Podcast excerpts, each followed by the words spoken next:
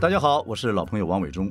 二十多年前吧，我在大学眼科做了个近视的镭射手术，这么多年下来，哎，一直维持的还不错。后来我知道眼睛有点问题，我就去找大学眼科检查。前两年年纪大了啊，觉得视力有点模糊，我很担心是什么青光眼，赶紧又去找大学眼科检查。医生说有一点点那个白内障的迹象，但是还好啊，还好啊，要小心啊。医生也说这白内障其实就是人体老化正常现象，就像白头发、长皱纹一样，不要太担心，也更不必害怕。可是说实在话，人年纪大了会害怕啊。不过他说只要保持良好用眼的习惯，追剧不要追到三更半夜。这点我还还可以，还有定期要到眼科诊所去做检查。如果医生建议需要开刀，就做手术治疗。不过我听说现在的手术啊，不像以前那么可怕，而且也很快。各位，半百后的人生应该是很美好的，大家互相保重，谢谢。以上卫校资讯由大学眼科提供。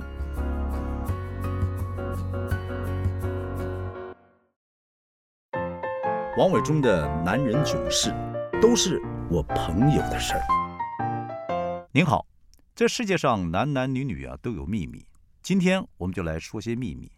这些秘密，哎呦，都不是我的事儿哦，都是我朋友的事儿。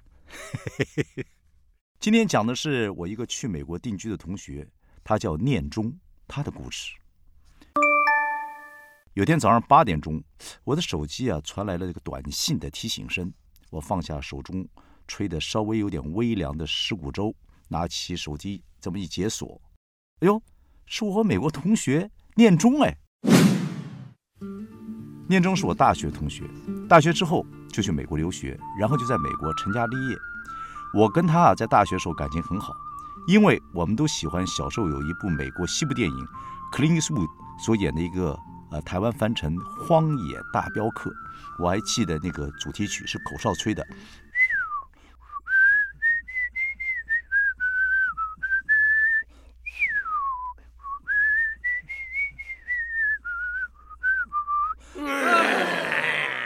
奇怪，这这这像口哨怎么吹这么难听啊？这老人嘴巴里面没有口水。哎，不管不管吧，反正啊，哇塞，那种浪漫，那种流浪，那种潇洒，那种男人味，哎呀，太过瘾了。这些西部电影啊，把美国情怀在我们心中生根，也因为种种因素，在我们父母心中啊，美国梦也生根。所以那个时候，只要有点能力家庭，都想尽办法把大学毕业的孩子送去美国。希望他们读完书就留下工作，然后成家立业，当美国人，然后把全家都接到美国去。我相信大陆也有这种状况，不少我那辈的人都是如此。除了我，为什么？我当然想去啊，但是我家里的经济环境不好，当年只能眼睁睁的看着朋友们上了飞机，头也不回的就飞到那个理想的国度，过着想象中更理想的人生。我呢，在台湾只好努力求真。结果是我赶上了台湾经济起飞，后来有了事业，所以很多事情真是人算不如天算。后来几次我去美国观光或做事儿，就看看老同学，我意外发现，美国也就是个普通生活的地方，而定居在那边的他们，也就过得普通的生活，也要养家活口、背房贷。念中呢，算是里面过得比较好的，赶上了高科技投资的热潮，赚了不少钱。有钱他就有胆量。讲起话来自然比较大声，不过几十年来他的个性还是没改。我跟各位说，其中最有特色的他就是小气。念中对钱呢是锱铢必较。有回啊，他带我去美国啊一个 pub 喝酒，埋单时候呢他付了钱，我很惊讶的说：“哎呦，跟你同学这么久，第一次被你请客哎。”念中说：“没事没事，我只是还没跟你要钱。”不过那次他开玩笑，那次在美国就是他请客。不过台湾呢有句谚语说：“牛迁到北京还是牛。”念中这头啊就是吝啬牛，真的他有点小气。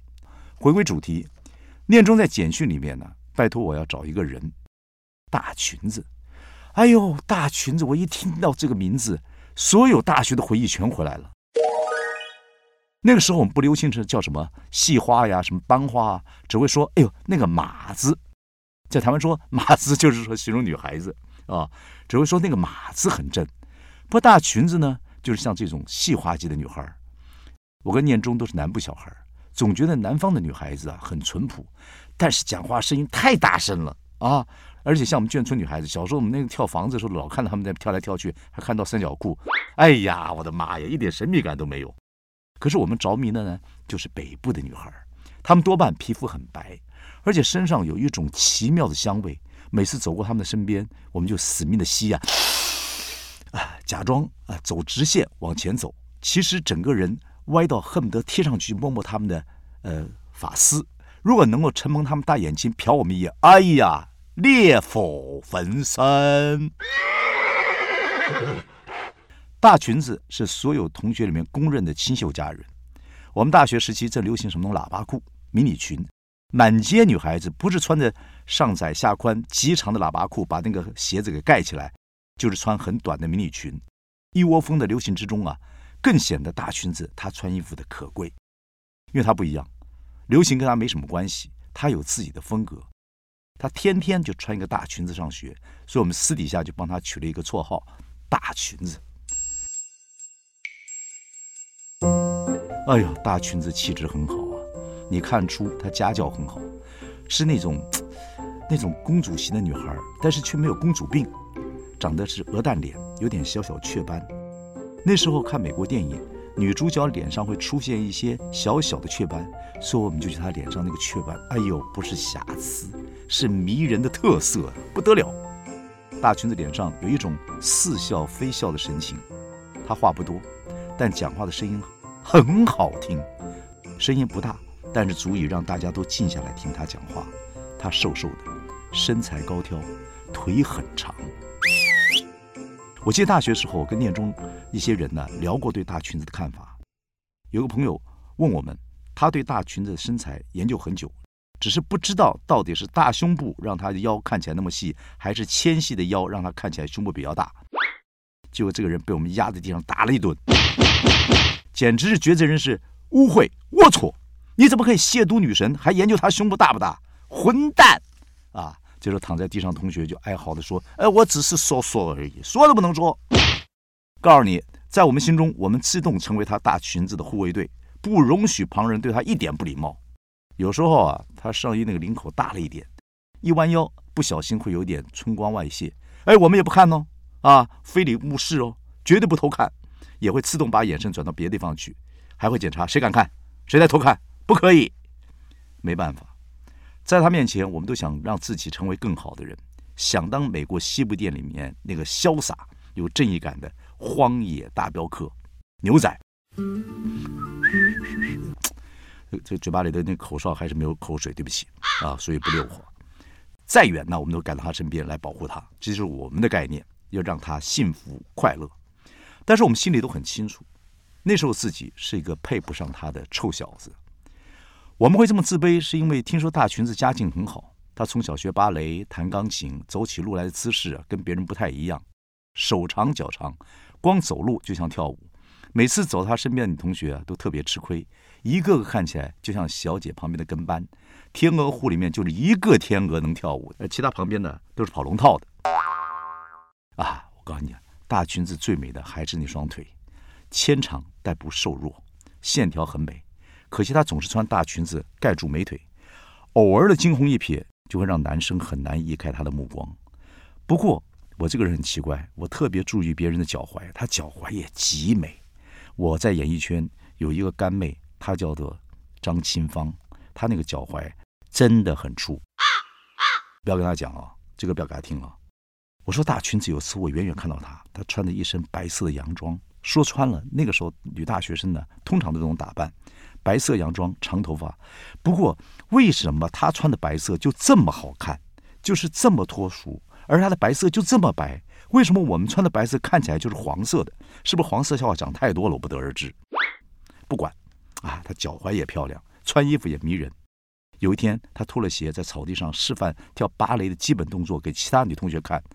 青绿的草地上，她的脚丫子美得跟玉一样，一点瑕疵都没有。脚趾头根根分明啊！当然，我知道每个人的脚趾头看起来都根根分明，不是像鸭子一样会长蹼的。不过大裙子脚趾头看起来非常的，怎么讲，性感？哎呦，这两个字那时候我对我来讲，我如果形容在他身上，这很罪恶。我怎么可以偷看大裙子脚趾头呢？哎呀，不知道念中是怎么开始跟大裙子建立交情的。后来我有时候看他们两个人并肩走在校园里面，说说笑笑的。那时候我还是个纯情少男，我相信他们之间是纯友谊，因为我知道念中跟我一样，不敢靠他靠太近，生怕万一表现太激情、太热情、太主动，会吓跑他，让我们终身的后悔莫及。哎呀，正当我回想起这些事情的时候，念中的短信又打来了，他希望我动用一切人脉，他知道。我跟警方的高层也很熟悉，我忍不住打电话给他，要找警察，怎么啦？拜托了，兄弟，哎，我真的很想，我很想再见他一面。如果我生病了，活不久了，找他那裙子就是我这辈子唯一的心愿。我求你了，兄弟，生病没有了，没有了，伟忠啊，我是说，如果，如果，哎呀，不过为什么非要生病才能找他呢？我拜托你现在就帮我这个忙，那我就不用这个生病了。我真的很想看看他，拜托，下次来美国请你打球，全程招待。你只招待打球啊，念中，你还是包吃包住？呃，可以包吃包住，不过机票你自己付。嘿，念中这个吝啬鬼真是过分。不过对他来说，他已经是空前绝后、超级大方了。但是为什么他这么想见大裙子一面呢？难道单纯的只是因为思念一个很久不见的老同学？就是我有点，有点。吃味，我说他妈的，哎，他也五十多岁了，你到底为什么漂洋过海来找一个半老徐娘啊？念中说：“我为什么找他？因为我不知道为什么到现在还不找他。”念中说：“他在美国奋斗了三十年，结婚生子，现在小有资产，但是无论在任何地方，他都会想到大裙子。”我说：“你奶奶的，你得无聊吧？哎，你的糟糠之妻，你老婆这陪你过了一辈子，从穷小子拼到现在。”你看怎么一天到晚想那么大裙子？他妈的！念中说：“哎呀，你你不懂啊！”我说：“我还真的有点不懂。”他说：“当年啊，在美国，手上只有爸爸妈妈存了一辈子的这个小小的积蓄，全让他带去美国，所以他只能够成功，不能失败。除了念书，还要疯狂打工付房租来付学费，凡事节省，任何花钱的欲望他都不能想。所以当他认识未来老婆不久之后，他就向老婆求婚了。”念中说，他太太一直以为念中是对他一见钟情。实际上，念中有个不能说的理由，就是 两个人在一起生活，在美国比较省。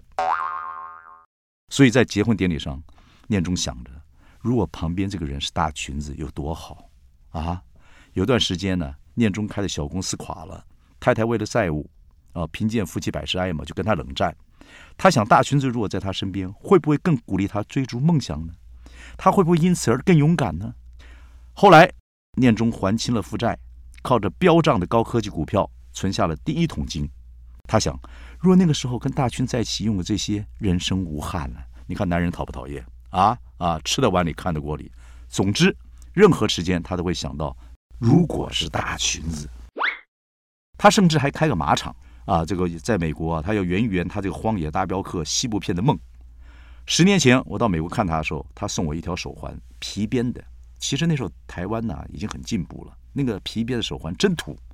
可是不好意思，只好戴了。念中说：“你还记得我们年轻时候，我们都喜欢牛仔吧？”我记得那个时候他还很得意地说：“这很有牛仔味吧？”送你，嘿呦，真大方。他养了十几匹马，常在社群网络上贴出他那个戴一顶牛仔帽、那个骑马的照片，还放些小跑的影片啊，看得出他脸上神采飞扬。有一次啊，他寄了一段骑马的影片给我看，上面还写着：“如果大裙子看到现在的我，应该觉得我跟 clean swoop 或者是 Paul Newman 一样帅吧？”哦，他奋斗向往的一切似乎都是一个奖杯，一个想献给大裙子看的奖杯。可是这时候我说：“念中啊，陪着你流汗流泪是你老婆啊，你不要头昏了。”念中说：“他也不是故意要这个样子。”可是老婆是老婆，大裙子是大裙子啊！哎呀，这个乱七八糟的，我听了半天也不知道这个问题的症结在哪里。后来我灵光乍现，哎呀，我知道了，这就是念中他人生什么都有了。现在念中要找回的就是两个字：青春。而他的青春都是想的大裙子，难怪想找出当年心目中的女神，完成当年没有完成的梦想。我三年中觉得自己终于配得上大裙子了，想给大裙子看看现在自己这个充满自信、荷包满满、腰杆挺直，呃，虽然有点大肚子的中年男人。他只想知道自己还有没有机会就像虽然有个温暖的家，但还是梦想着要去度个小假。